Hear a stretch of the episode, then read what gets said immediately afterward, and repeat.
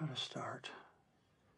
Well, you know, it's just writing. I mean, Here's something important to remember about dialogue. Every word matters. No, it doesn't. They're vital.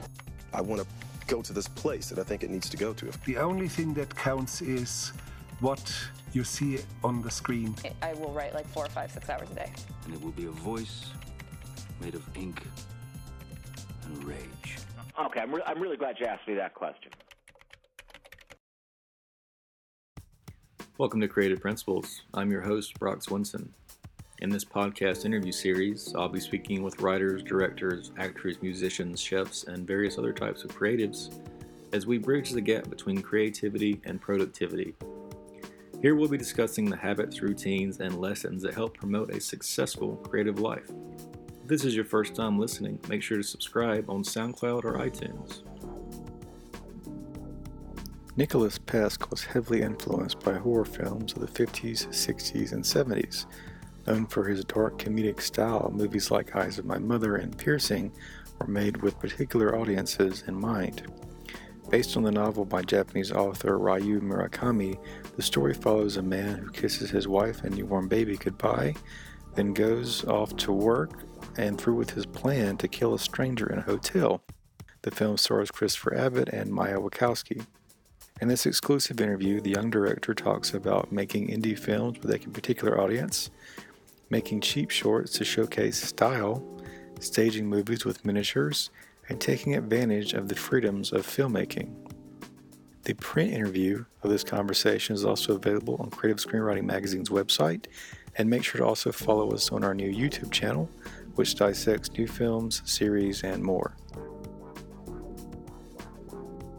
I grew up in um, right outside of New York City, and um, I always loved movies. And um, I don't know. I guess I yeah. I just always wanted to be a filmmaker, and my parents were super supportive of it. And I went to NYU film school, um, and after that, I directed music videos, and then yeah, while I was directing music videos, I met the the guys in Borderline Films, Josh Mond, Antonio Campos, and Sean Durkin, and they kind they helped me put together my first two movies.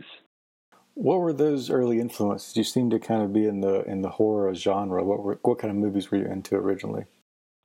I mean, I grew up watching. I like as a kid, I was way too. I was like way too scared to watch contemporary horror movies or contemporary to like when I was growing up. And um I but I loved retro horror movies. So like 1950s 60s 70s um and I was I was obsessed with it. And like I loved Twilight Zone and all the William Castle movies.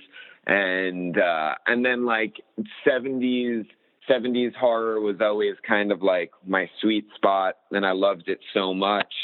And um and I and as I grew up I started realizing like you know seeing what the genre stuff was in other cultures not only like presently but in the past. And I discovered uh, Italian giallo movies, which is like the Italian genre stuff of the '70s, and and really fell in love with it. And that's very much where where piercing comes out of. What's kind of before we move to the newest one? Um, so you went to film school, but what? How did you kind of get that first film made? Was it just that the, the people you worked with loved the story, or stood behind your work? Were there any shorts involved? How did that The Eyes of My Mother come about? I um I was working with Josh Mond on his movie James White. They uh, they had been looking for someone to help. Uh, the, the editor couldn't start for a couple of months, and they were looking for someone to help the director Josh. Um, kind of like go through the footage and start messing around with the movie. So that's how I met Josh, and I became friends with those guys um, who were you know, established indie filmmakers. And eventually, you know, they were like, do you have a movie that you're trying to make? And, um, and so I, you know, I kind of had like the the spark of pieces of Eyes of My Mother forming in my head, more just kind of images. Um, and and but they asked me if I wanted to make a movie, and I said yes. And basically, it was like they said to me if I could figure out how to make a movie as cheaply as humanly possible, it would be way easier to make something that was closer to what I wanted to make. Um, and, you know, I think that, and so, you know, that uh, talk is cheap. And, uh, I, but I went and made a short, um, for like, no money. For like literally I spent money on pizza for the cast and crew.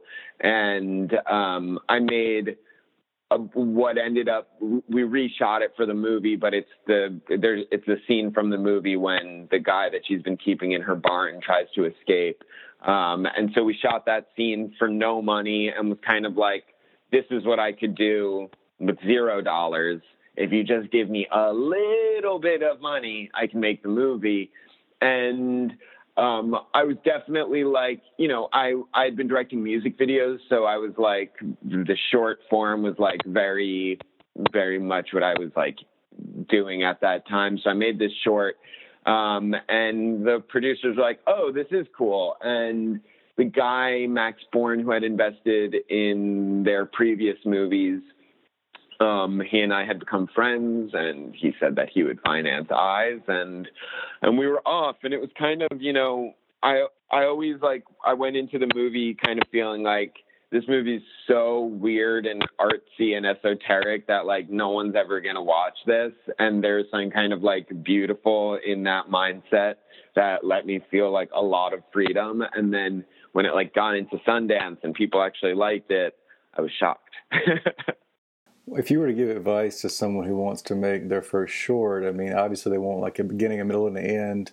Uh, but is style the most important factor? Like, what's kind of the main thing you want it to present with the short? I mean, I think that it depends. It depends who you are as a filmmaker and like what what your focus is. You know, I knew that for me, the kind of intriguing thing about Eyes of My Mother was I always kind of saw it as like taking what would normally be a really, really lowbrow idea, something that's just like a really violent, like almost slasher movie, like nearing torture porn, but you but you make it like it's really, really, really highbrow. And um, and so the thing that I was sort of bringing, you know, with Eyes of My Mother, the story or lack thereof isn't um, isn't necessarily the the drawing point to it. It is sort of the style of it that really is what I think makes it so unique, like the style and the tone.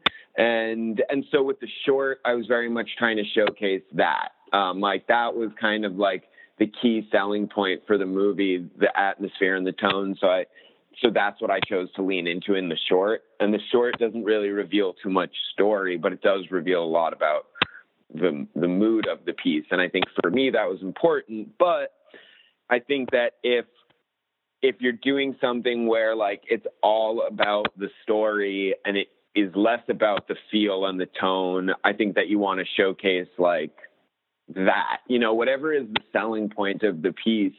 Um, you know, for me, it just happened to be, yeah, the style and the vibe of it all. So your new film, Piercing, is an adaptation from a Japanese novel that came out in the in the '90s. How did you get involved with this, and how did you kind of start to form that into a script?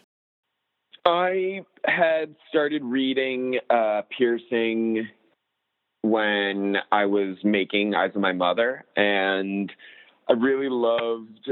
I really loved the book. It's very much like a Japanese author poking fun at the like Western psychosexual thriller, like Basic Instinct sort of movies, and it um, it uses a lot of like classic thriller tropes, but then like flips them on their head and like uses expectations against the audience. And I thought it was really, it was just a a really cool book, a fun book, and it felt like a really great way for me to get to you know make a movie about the like dark subject matter that is very much in my wheelhouse but also get to do it in a way that was a little bit more fun. Like i think eyes of my mother is so specific and bleak and intense and i wanted to show another side of myself that was like a lot more playful um still dark but but definitely more playful.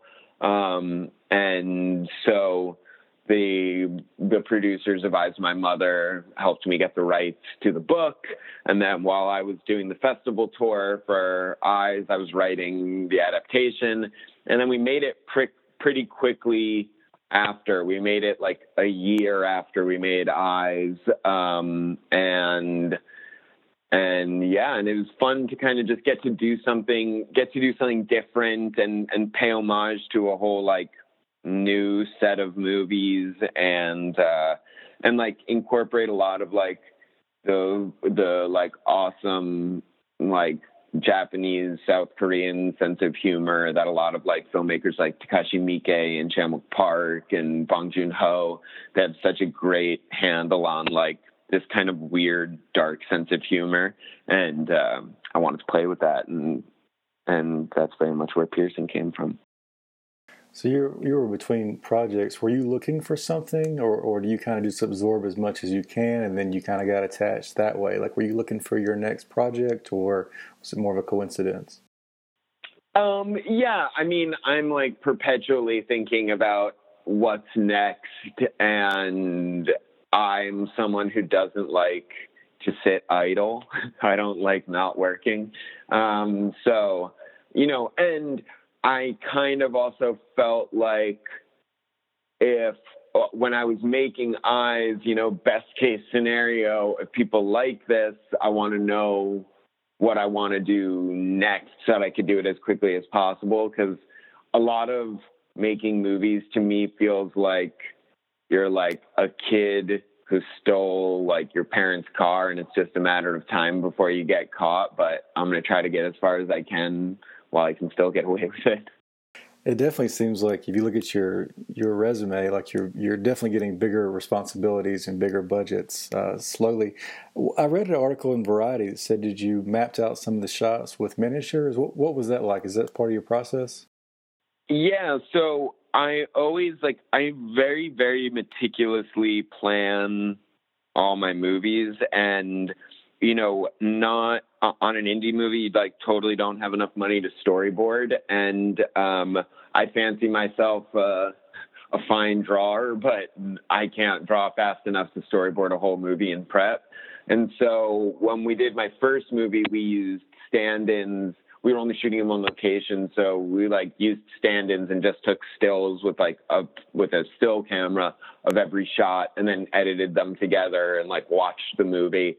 Um, but with piercing, we the, it was all going to be on sets, and the sets weren't built yet. So I built miniatures of the sets out of like foam core, um, and and then like with dolls and stuff, literally shot the whole movie in miniature, and then cut it together with you know with dialogue and music, and tried to make like tried to make as much of the movie as possible before ever making the movie and seeing, you know, oh, this scene doesn't work how I thought it would, or actually maybe there's a better way to do this. And then also used it as like every crew member watched that version of the movie. And it was such a great way for them to get in my head and to kind of see how I saw the movie before we ever made it. That's interesting. It's kind of like your like a practice run. With a film like this, how did you set the tone early in the film? How did you know, you know, that it's you want it to present as a dark comedy slash kind of a horror? How did you get that out there right away? I mean, it's a really the, that was one of the the trickiest things for the movie, you know, especially because the movie opens with a pretty dark moment and and it takes a couple minutes for you to realize what the tone is um, and you know, th- there's a moment where Reed's baby looks at him and speaks, and I always say like, if the audience laughs at that, we have them. And it was always like uh, a goal to try to you know, we needed the audience to know what this movie was within the first five minutes so that they weren't just like totally lost. And and it is it, it is tricky because you don't want to make it feel silly and, and undermine the filmmaking, but figuring out a way to make such dark stuff playful. You know, a lot of it is baked into the tone of the book, um, but um, a lot of it a lot of it just came from you know trial and error and the music does a lot and uh, playing with performance and getting the tone of that right you know every moment in this movie is like a very delicate tonal balance and uh, that's part of what the fun of it was. Now something like that where you're on a limited budget did you show this to test audiences? Is that something you might have had to cut if it didn't go well? What were your thoughts there? Um the you know on an indie movie you to, you don't test it um, which is great because i think that if i tested either of my first two movies they would test horribly because they're not for everyone you know and i think that to put them in front of like an audience of you know regular people um, it, it, it's i'm not making it I'm not making the stuff for that audience. And I think it's more for me about like people know what they like. And if, you know, they, the trailer is a great representation of this movie. And if they, you know, if they see a glimmer of something that checks off one of their boxes, hopefully they'll come and see it and love it. Um, but you know, I think the beauty of indie movies is that you don't have to test them and and you kind of just get to do the your wildest dreams and and if it works it great and if it doesn't you you fail by your own hands but at least it's that's better than the other the alternative. So this movie uh, is kind of a chess match between these characters. Was were all these things in the in the novel? Or did you kind of come up with some character traits on your own and add those in as well? a lot of it is baked into the novel. I mean, it, as far as the chess match goes, it is all baked. That is the novel. Um, you know, the kind of bizarre, very ambiguous cat and mouse game. Um, that's the whole driving force of the book, and and I think you know that's what the fun of it is. And I think with adapting it into a movie, it becomes the challenge becomes like hoping that you have two great actors, which fortunately we did, that can like handle the chemistry of that interplay because that's what the whole thing is. So it seems like, you know, with so many reboots and remakes out now, I realize it's an adaptation, but it, it does feel very original. Um, for someone trying to make a film like this, would you just kind of tell them to make it as, you know, quirky or as eccentric as they can, or, or what other advice might you have to get something like this made? I think that if you're fortunate enough to have investors who give you creative freedom, you should get away with as much as you can possibly get away with because you don't get to do that forever. Like, um, I feel lucky that I got two movies where I got to do that. And there's plenty of filmmakers who never get to do that. And that's a really fortunate thing. And if you find yourself in a position where you have freedom, like go crazy because you're never going to, you're not always going to get to do that. Um, and, and you want to show people what you have in you, I think. Um, you know, people don't know what you're capable of until they see it. So I think you have to take advantage of the opportunities and be bold and, and, you know, the beauty of indie movies is that like no one's no one's audacious enough to think that they're going to become like rich off of being an indie financier these days. And i think a lot of the people who do that are are in it for the love of of movies and almost being a patron of the arts. And like the beauty of indie movies that it is it is your place to do what only you can because on the big franchise stuff you get to bring a lot of yourself to it but it's not like making something where it's like I'm going to do this weird thing, even if no one else likes it but me. But it's my movie, and I have final cut, so I'm going to do it. And and then you realize, like, hey, people did like it. I was right, or people hated it, and I was wrong. But you know, there's a there's a beauty in that freedom, and you have to take advantage of it when you have it, because you don't always get it. Thank you so much for tuning into the show. Before you leave, don't forget to sign up for the weekly newsletter where you also get free access to the freelancer course, Master the Freelancer Mindset. This system will teach you exactly how to find clients online, which includes step one, the psychology of the mindset, step two, how to create a killer profile, and step three, how to find quality clients. This online course is valued at $99. It can be yours for free. In addition to the free course, you'll get access to the ebook How Hollywood Screenwriters Annihilate Writer's Block. This contains advice from Aaron Sorkin, Cary Fukunaga, and William Monahan. You can find all of this and more on creativeprinciples.live. Visit the website for new interviews, articles, and the daily blog. That's creativeprinciples.live.